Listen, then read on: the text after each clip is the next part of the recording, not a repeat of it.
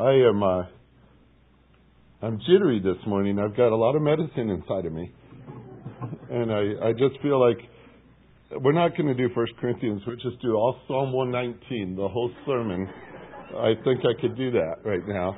It's just I'm I'm going to be okay. I think. I asked Pamela if my Sunday school made sense this morning because I just felt like I was all over the place. Wait till baptism tonight. That's going to be pretty exciting in there. So, okay, well, let's see what happens. 1 Corinthians 12, starting at verse 12. We're actually further down the page than uh, verse 12. We're, we're going to, uh, let's see, verse 16. No, not 16, sorry.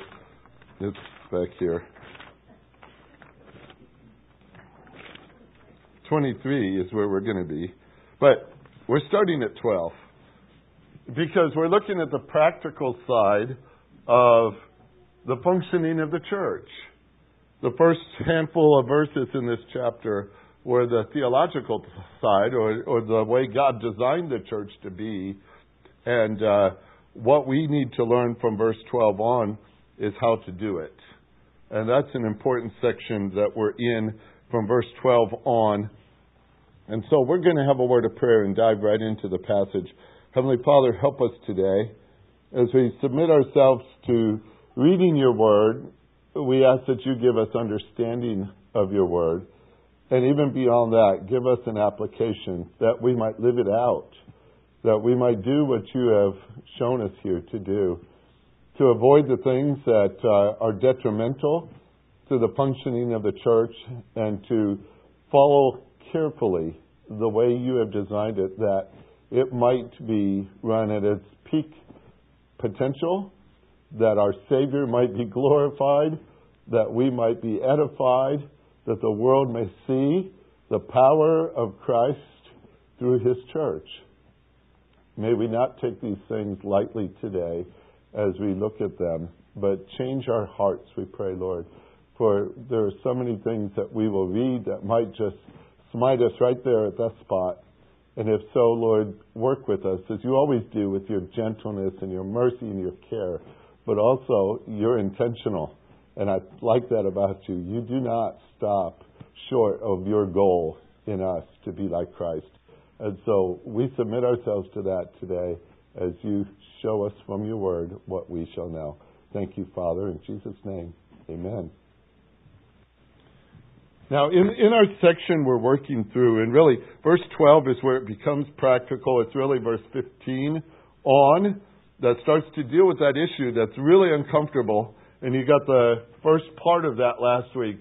The difficult thing we discussed was pride. And nobody likes that word. It's a difficult thing to talk about. But it's even more difficult to talk to somebody who has a pride issue because they're going to deny it. Matter of fact, they deny it very adamantly, very fervently, that they don't have a pride issue. And I've encountered that many times over the years. And the experiences I've seen in church work, it's simply this, and I'll just say it as I wrote it here. The day pride rises up in a church, all kinds of challenges come with it. And many ministries and many people get hurt. And it's not uncommon to have seen it in church work, especially church rescue work that we were part of. Um, I called it the number one disease. And I use the word disease because everyone was not at ease when somebody with pride was especially in a position of leadership. There was a lot of trouble. I'm not going to tell you all these stories today. I've got pockets of them and just lots of, of things I've experienced and seen and, and seen the, the disastrous results of pride in a church.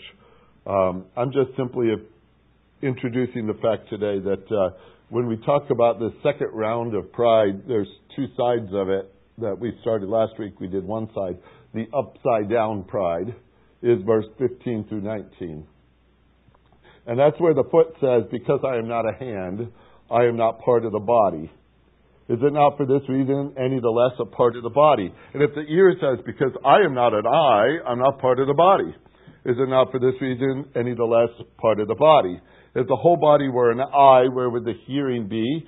If the whole were hearing, where would the sense of smell be?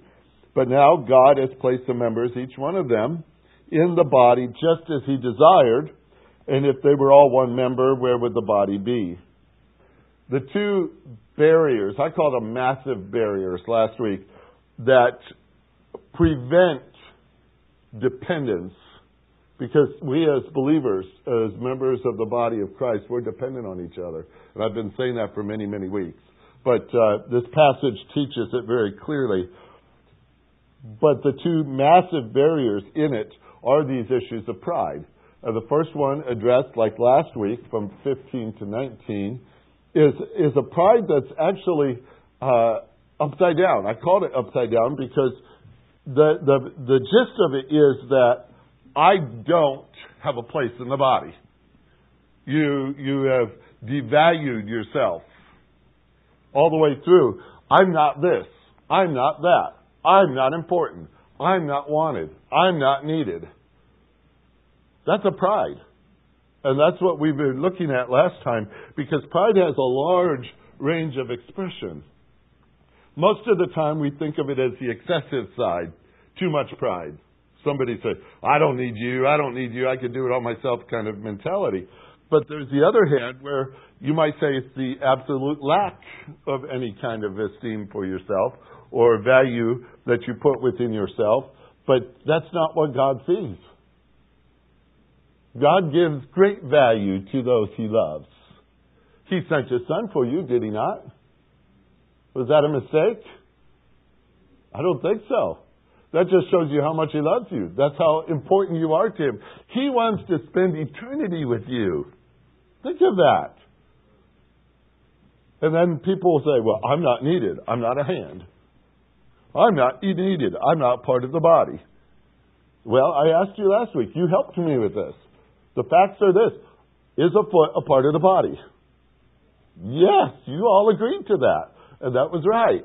And we said, is a hand a part of the body? Yes. And which one is more important? There's no difference. They have different parts and different pieces and different things they do, but you can't say one's more important than the other. A foot can't be a hand. A hand can't be a foot. That's true too. What I shared with you with all reference to that is the words of A.T. Robertson, who said one day, thinking and saying so does not change the facts. The facts are here. A foot is a foot, a hand is a hand, but they're both members of the body.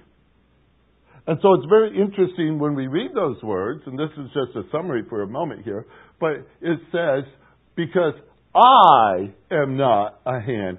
I am not part of the body. The focus is on me.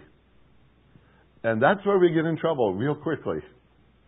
When we start to put our focus on ourselves, that's where we get off track. Because we're looking at I, I, I, I, I, I. And when we're there, we're, we're saying like they do, if you're looking like this person does in verse 15, I'm not the right part. I'm not the right part. I deserve a better part than this. Whatever Lord made me, I, I should be better than this. I should be different than this. I don't have the same value of other people. I don't have the same importance of other people. I don't have the same reason for being in the body of Christ as other people do. And that suggests something terrible, folks. Because when we go down that road, and we have before, haven't we? When we go down that road, we suggest that if God made me a foot, he must have made a mistake.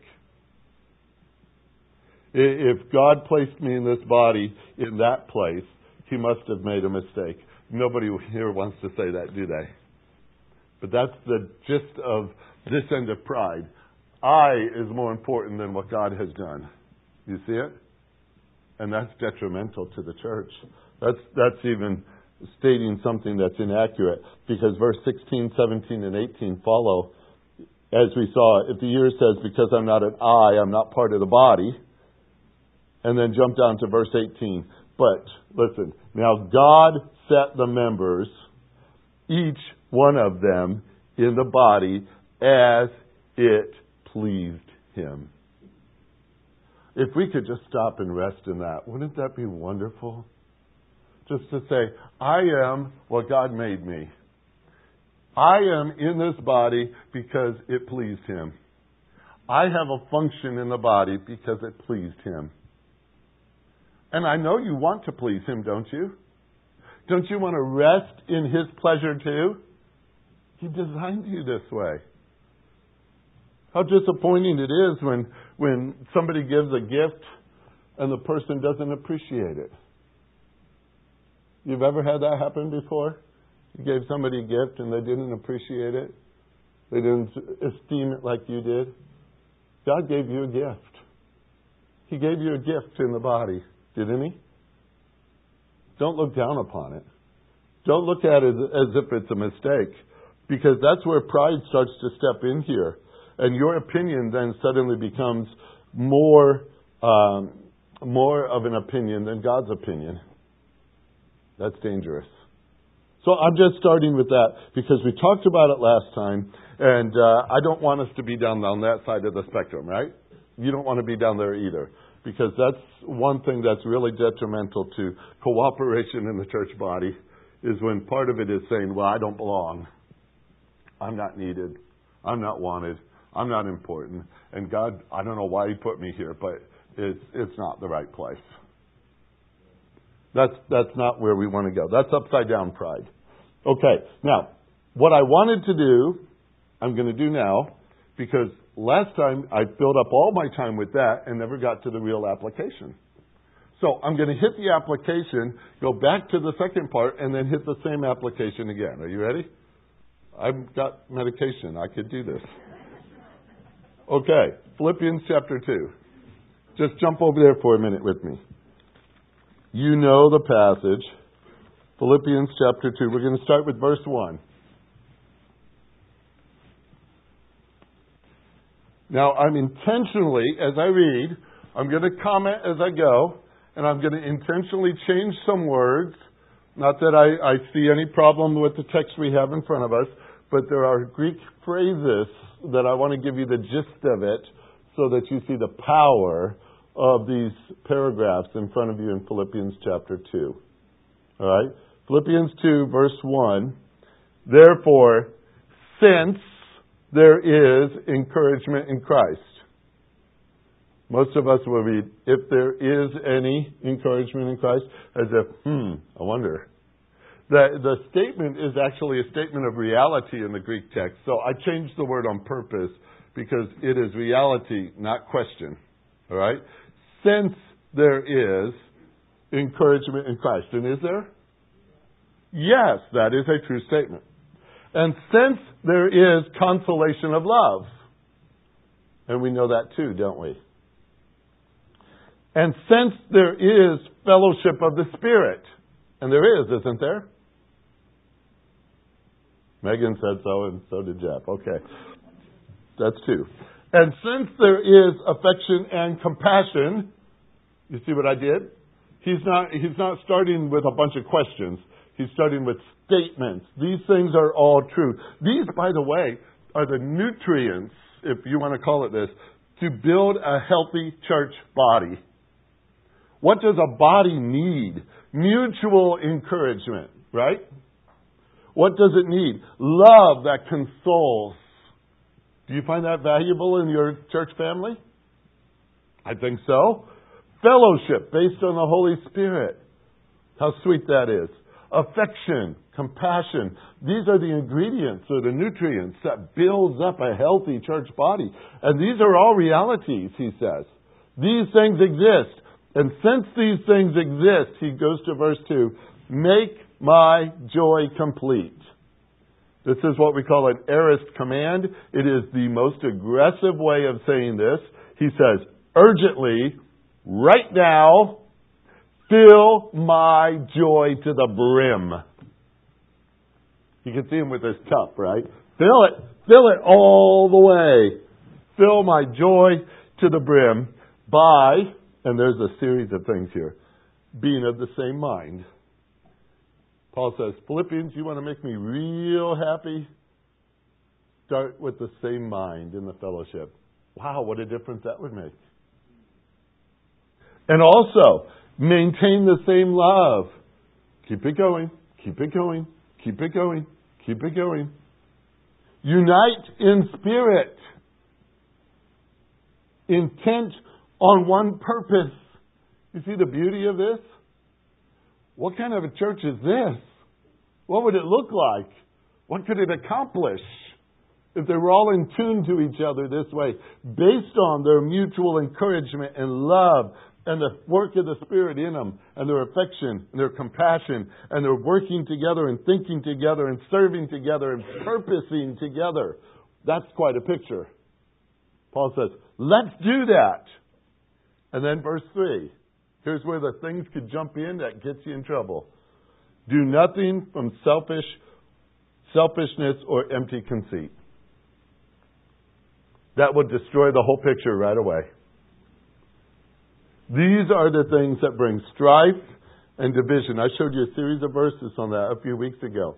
These are the things, uh, selfishness and empty conceit, that comes from strife and division. They are the indicators of spiritual immaturity. Don't do it, he says. Don't go down that road. But with humility of mind, regard one another as more important than yourselves. You want the picture? Hold the other guy up higher. Hold the other guy up higher. Why? What's that? that that's not to promote pride in him.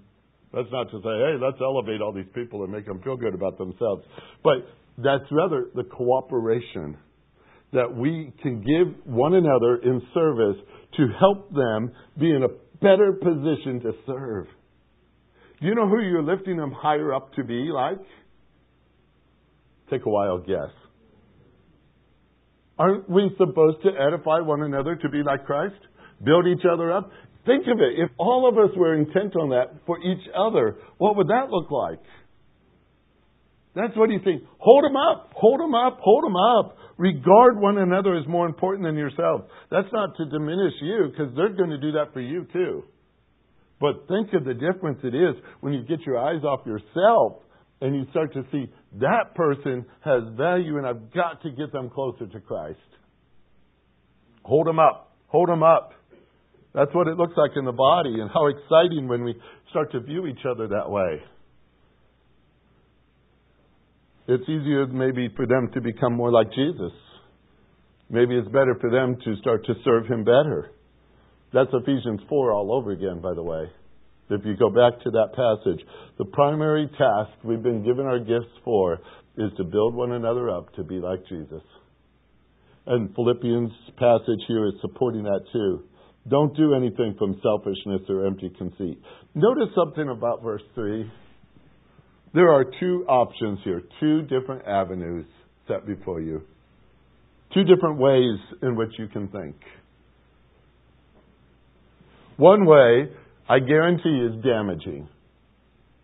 If we go down the road of selfishness or empty conceit, it's damaging. Every time it's damaging. There is no time it's not damaging. Or we can go the other route, which is always beneficial, always good, always helpful, always encouraging, always in tune with what we've been designed to be. And that's when we hold up our brothers and sisters in the way I just described. Verse 3 gives you two roads to choose. Two roads. Remember when Joshua led the Israelites up there to the promised land and they were about to enter into it? That he gave them a speech and he said after the land was divided and they're sending them out to their places, he said, uh, um, "You can see the gods of the Canaanites and all the others that are around these areas, and you know the God that has led us this far. Choose this day whom you will serve.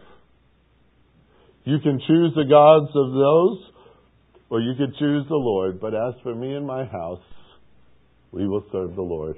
Some of you have that little plaque somewhere by your front door, don't you?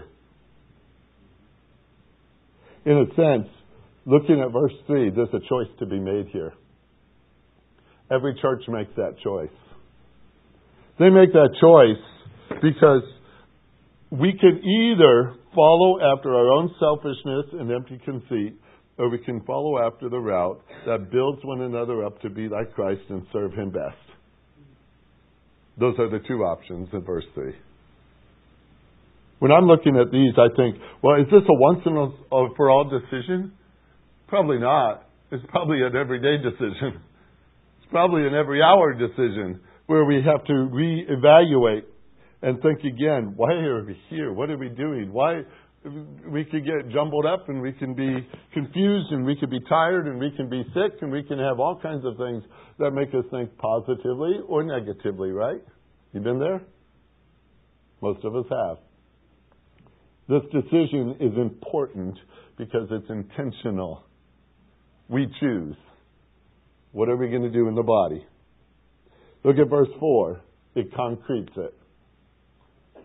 Do not merely look out for your own personal interests, but also for the interests of others. And you say, well, Pastor, how do you do that exactly? Verse 5 and on tells you how. It sets an example before you that you will never forget. Have this attitude. That's a command, by the way. You know, commands are in the scripture to be obeyed. You knew that, didn't you? But what are we doing if we don't obey the command? It's disobedience. Does God have every right to expect us to follow His commands? Well, here's a command. It's a present tense command. In other words, keep on, keep on, keep on, keep on, keep on. It's continuous in nature. Never stop having this attitude. Keep it. The actual Greek is exercise your mind. Exercise the mind. Exercise, exercise. How many like that word? Not many? Okay. Exercise, exercise, exercise, exercise this attitude. It's going to take work. Yes, it will. Because it's not natural for us. But it was in Christ. Have this attitude in yourself which was also in Christ Jesus. Although he existed in the form of God, he did not regard equality with God a thing to be grasped. He didn't come to earth to demand his rights to be worshiped as God. Oh, he had the right to do it. He had the right to do it. This was his earth. These were the people he had made. He came unto his own, and his own refused him. First John tells us the first chapter of John. But he didn't come to earth to demand his rights to be worshiped as God. Even though he deserved it, he had a purpose. He had a purpose. Not to get what he deserved, but to give us something that we don't deserve, right? He came to give us the, the forgiveness and the life that we could have in him and only in him. So he emptied himself. That's quite a picture. Powerful word dumped it all out. Probably shook it too. Make sure it was empty. Emptied himself. His own self. He emptied his self, his reputation. He emptied his position. He emptied it all out, taking the form of a bond servant. That's the word doulos. I like that word, doulos. That's a good word. But that's what it is a bond servant, being made in the likeness of men, being found in appearance as a man. He humbled himself by becoming obedient to the point of death, even death on a cross. Folks, have that attitude. You say, but it hurts. Oh, he knows. He knows. Have that attitude. It's hard. Oh, he knows. Have that attitude. Keep it. Keep it keep it. And what does God think of that? For this reason also, God highly exalted him. And I know the rest of it goes and gave him a name above every name and all this. But here's a simple principle as well, woven into this. When James writes in James 4:10, "Humble yourselves in the presence of the Lord," he adds, "and he will exalt you." If you're worried about being exalted, you're going to spend all your time making sure you are. When you serve Him in this fashion, He'll take care of the rest of that. And you know what? He does a better job than we do. It says in 1 Peter 5, verse 6, Therefore humble yourself under the mighty hand of God that he may exalt you at the proper time. Let him do it at his time too. Let him do it at his time. Does the Lord ask much of you? Yes, he does. Yes, he does. Does the Lord will the Lord make it worth it to you? You say, Yeah. You remember in Matthew 19 the story of the, the rich young man, we call him a rich young ruler, came to Jesus. I'm going to read it to you. Listen to this again.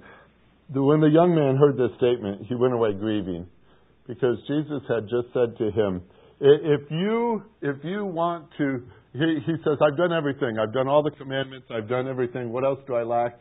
And jesus said go sell everything you have and give to the poor and then come and follow me. And the man was grieved over that and he walked away. He owned much property, it said. And in verse 19, or chapter 19 of Matthew, verse 23, Jesus turns to his disciples. He says, Truly I say to you, it is hard for a rich man to enter the kingdom of heaven. Again I say to you, it's easier for a camel to go through the eye of a needle than for a rich man to enter the kingdom of God. And when the disciples heard this, they were very astonished. And they said, Well, then who can be saved? If he can't be saved, I don't have a chance, is their picture. They thought that was impossible. And Jesus looked at them and said, With people, this is impossible. But with God, all things are possible. And Peter then chimes in. I love it. Peter always has to say something, doesn't he? Simple phrase. But Lord, we left everything and followed you. What's in it for us? That's a paraphrase. Right? But that's the idea. He actually said, What then will there be for us? And Jesus said, Truly, truly, I say to you, that you have followed me in the regeneration in the Son of Man, you will sit on his glorious throne. You will be upon twelve thrones, judging the twelve tribes of Israel. And everyone who has left houses or brothers or sisters or fathers or mothers or children or farms for my sake will receive many times as much and will inherit eternal life. But many who are first will be last, and the last first. Does that mean he's got something in mind for those who follow him? Who serve him? Do you think it's going to be better than your imagination could ever figure out yourself? Are you going to step into heaven and say, oh man, that's not what I was hoping it'd be? Scripture says you will never be disappointed.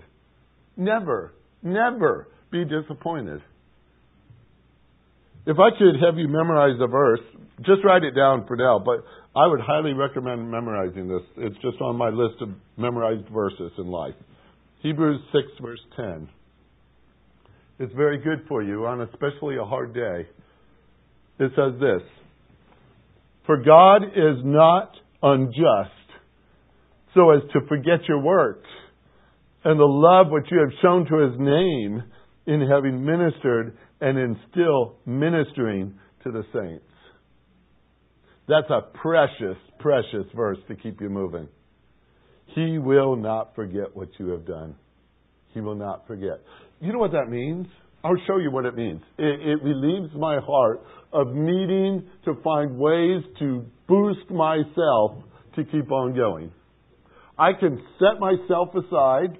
I could set aside my agenda. I could follow what He's called me to do. I could follow Him all the way into serving others, taking my eyes off of myself because He's taking care of everything else. I can rest in that. Can you? I can rest in that. I can say, yes, He won't forget. Matter of fact, you're going to forget a lot of things you've done. And when you get reminded in heaven, you're going to say, Oh, I forgot about that one. Probably a lot of that ones. But that's the beauty of this. All that to say this, folks. Do you see how damaging it gets when we start to insert pride into the body of Christ? It limits our efficient operations. It, it limits and stifles our maturity it renders us unfruitful, and God doesn't bless pride. He never will. Matter of fact, he says, I stand opposed to it. That's the point of the whole passage that we're working through here. Our understanding is simple. We are all one in the body of Christ. And we are all individual members of it, not independent members, but individual members, dependent upon each other to grow and to build. And the day we start to say, because I'm not a foot, that's where pride steps in. And it damages the body. That was, that was the first half of this. Now, the second half gets a little harder. Pride part two. You ready for it? Start in verse 19. 19. That's 1 Corinthians. Okay. Back up. 1 Corinthians 12, 19. Pride part two. This is the other side. Excessive side. If they were all one member, where would the body be? But now there are many members, but one body. He keeps reinforcing that. You see it? Sometimes you read it and say, You just said that. Why does anybody keep repeating themselves? Because I just like to hear it? It's because we got to remember it. And maybe we forgot. We just passed two verses, and there it is again. There are many, many members, but one body.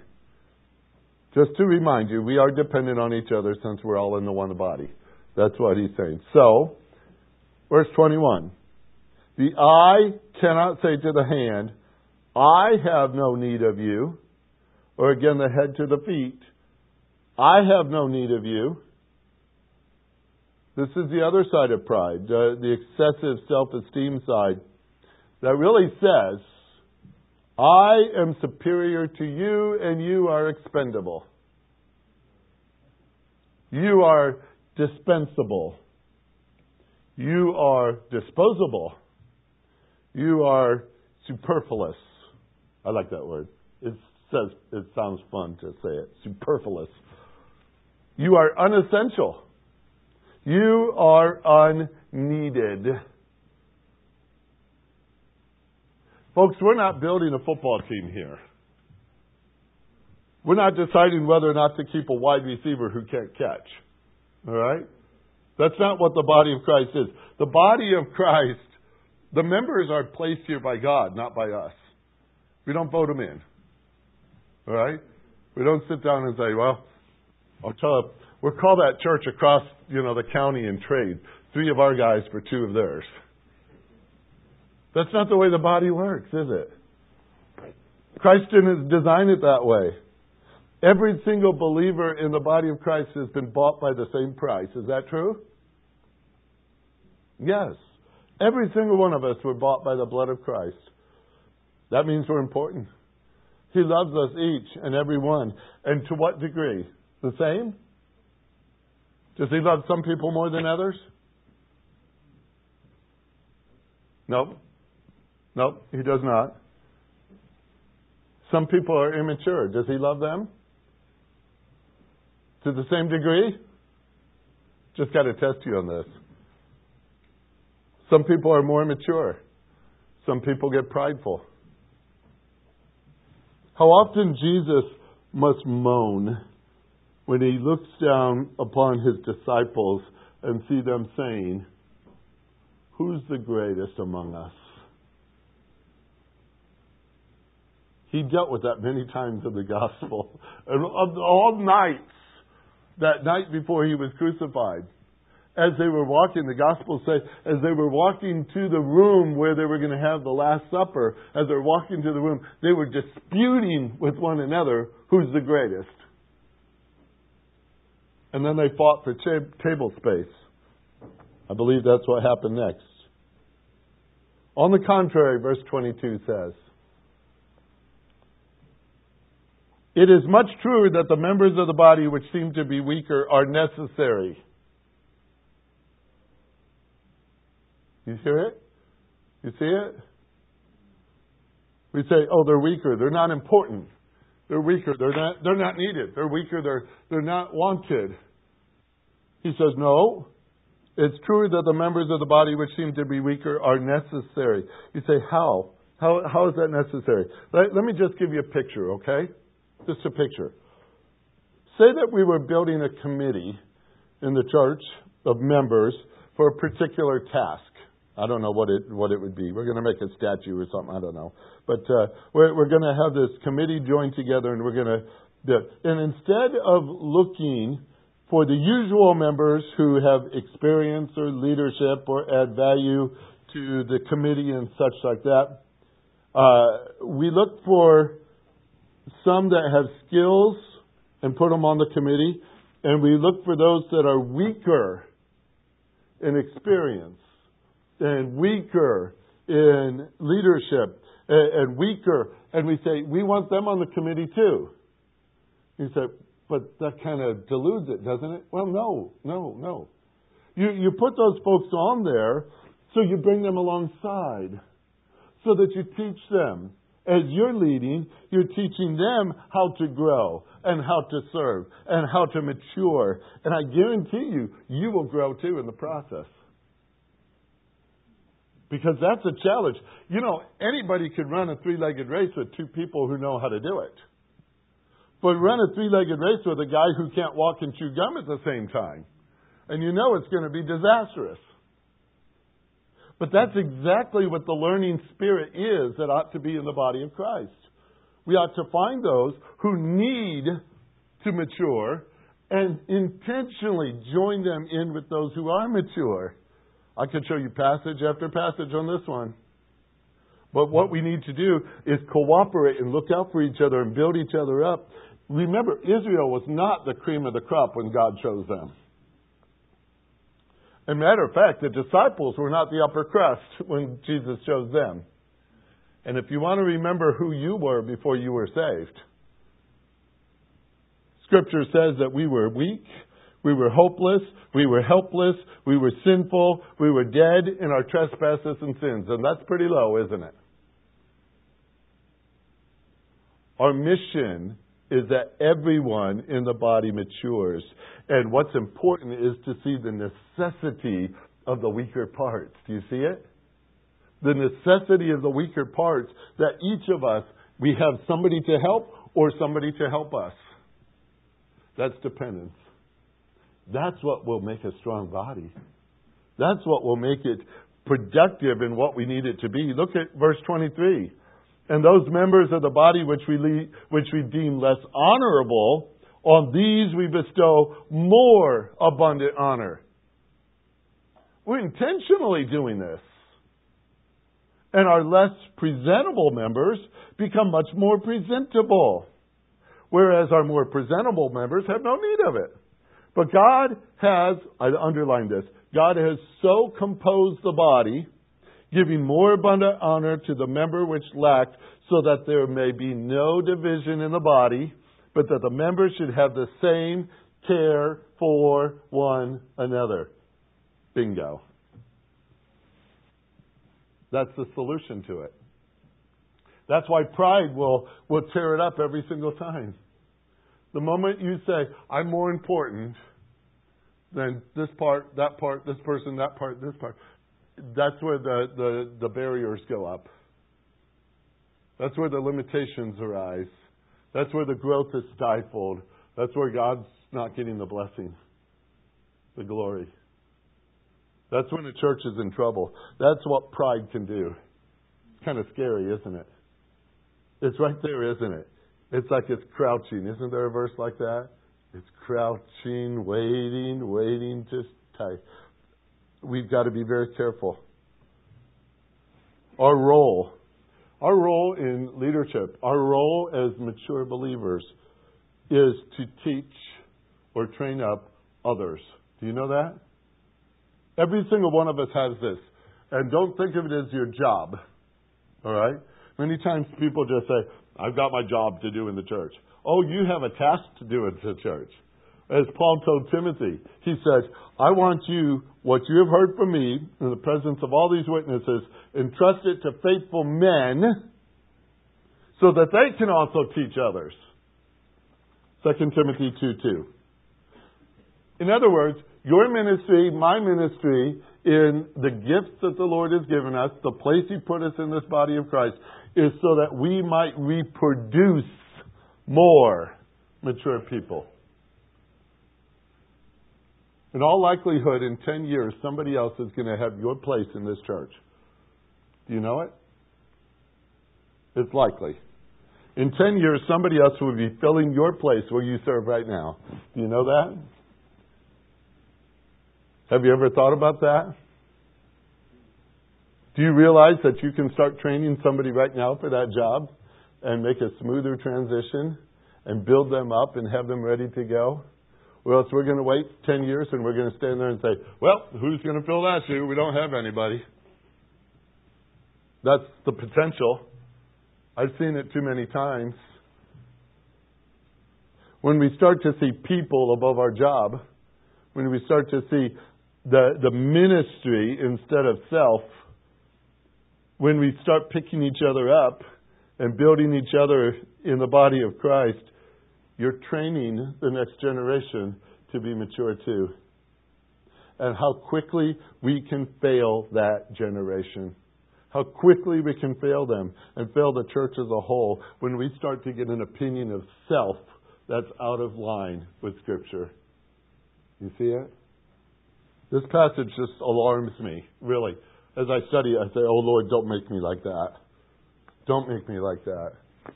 I, I want to keep this perspective because pride is an ugly thing. And if you've got to put your eyes on something, put it on Jesus. That's our Philippians passage. I told you I'd bring it back to it. Have the same attitude as he did. He didn't come here to, to be served. You know why he came. He came to serve, to give his life a ransom for many. And since there is encouragement in Christ, since there is consolation of love, since there is fellowship of the Spirit, since there is affection and compassion, we've got the ingredients here for something great. Don't put your, your mind on yourself and your own personal interests and your selfishness and your empty conceit, but look out for the interests of others. Think like Jesus did. Give yourself to the task. Let God take care of the exaltation in the end. You see it? There it is. That's the wisdom of God in this whole picture called pride. That's what we're called to do. We're one big body in Christ, many parts within that body, but one big body, one whole, operating whole, gifted as a whole. We're here together to be dependent on each other so that we can operate like we should. It's not a place of competition. It's a place of cooperation. It's not a place of separation, but a place of cohesiveness that we stick together tightly and uh, see this task accomplished. That will bring glory to our Lord. And isn't that what we want? A healthy church body working like it should, serving the Savior, and Him getting the honor. That's what, that's what the passage is showing us. Let's not be Corinthians, okay? Let's take the message that they heard and live it out. Let's do it. I think we can. But that means we have to be dependent on Him too, right? Heavenly Father, we simply bow before you today with an awesome task in front of us, but one that you equipped us for, one that you have made possible. You designed you composed the body, you put it together, you did all these things. You have the end result too. You know that eventually we will be like Christ. In the meantime, as we struggle through this, as we learn, as we learn to work together as members ought to, as dependence is necessary here, we start with our need for you, our dependence on you for apart from you, we can do nothing. But also make us mindful of our dependence on each other, that we all grow as we ought to. And look out for the other guy and help him up and strengthen him and train him up so he can serve to the best of his ability too.